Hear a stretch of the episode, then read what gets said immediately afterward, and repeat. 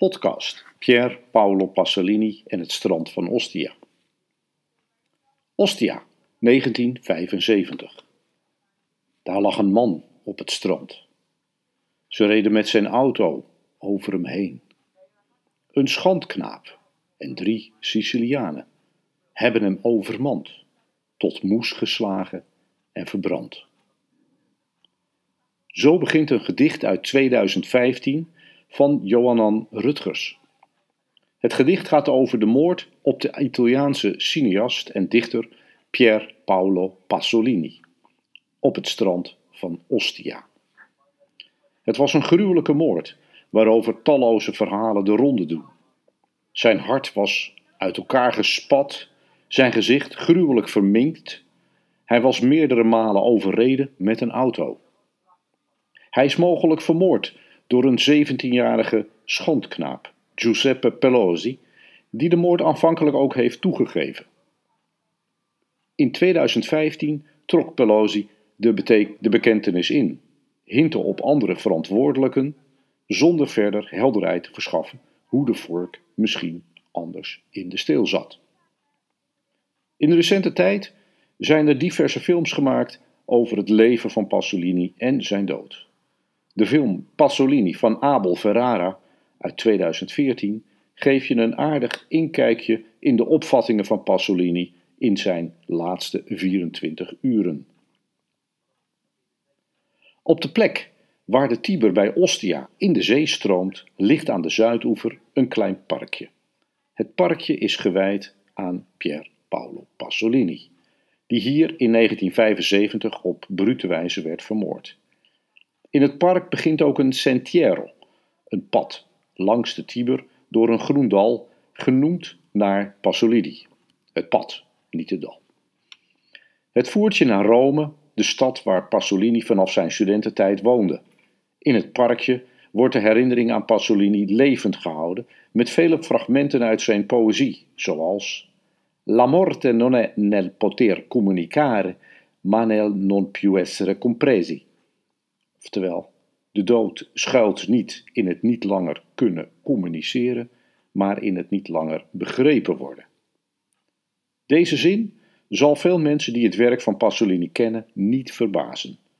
Ik herinner me een volle bioscoop die in complete verwarring de zaal verliet na het zien van de film Theorema uit 1968. Pasolini hield van provoceren en chockeren. Hij wilde zichzelf zijn en bevrijden, door bijvoorbeeld zeer openlijk uit te komen voor zijn homoseksualiteit in een tijd waarin dat nog lang niet geaccepteerd was. Hij was sociaal geëngageerd, werd aanvankelijk nog positief geprezen vanwege zijn eerste films over het moderne evangelie. Maar de breuk met de kerk kwam al snel toen hij zich kritisch begon op te stellen tegenover gangbare christelijke opvattingen hij heeft prachtige, maar ook confronterende verfilmingen gemaakt van enkele klassiekers uit de westerse literatuur. Als de Decamerone van Boccaccio, de Medea en Oedipus Rex. Na al die complexiteit is Lido di Ostia van een verbluffende simpelheid. Het is niet meer de haven van de Romeinse tijd, die vind je in Ostia Antica, flink landinwaarts.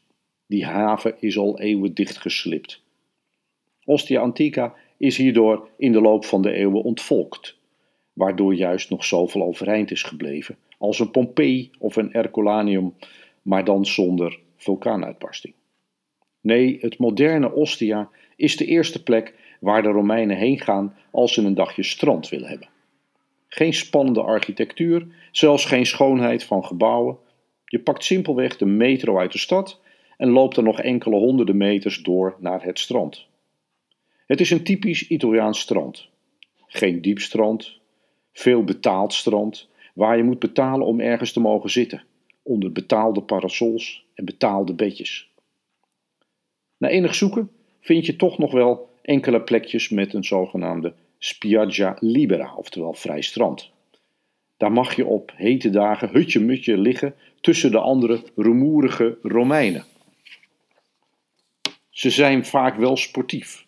Er wordt veel gewandeld langs het strand of gesport. De strandtijden van de Italianen zijn anders dan bij ons. Tijdens de siesta wordt het strand verlaten om eens goed te lunchen en even uit te rusten. Bijkomend voordeel voor ons is dat je dan minder last hebt van de sterkst, van hen is dat je minder last hebt van de sterkste UV-straling van het middaguur. En het biedt ons de kans om alsnog een plekje op het strand te verwerven als je ergens tussen 12 en 16 uur naar het strand gaat. Wel goed insmeren dan.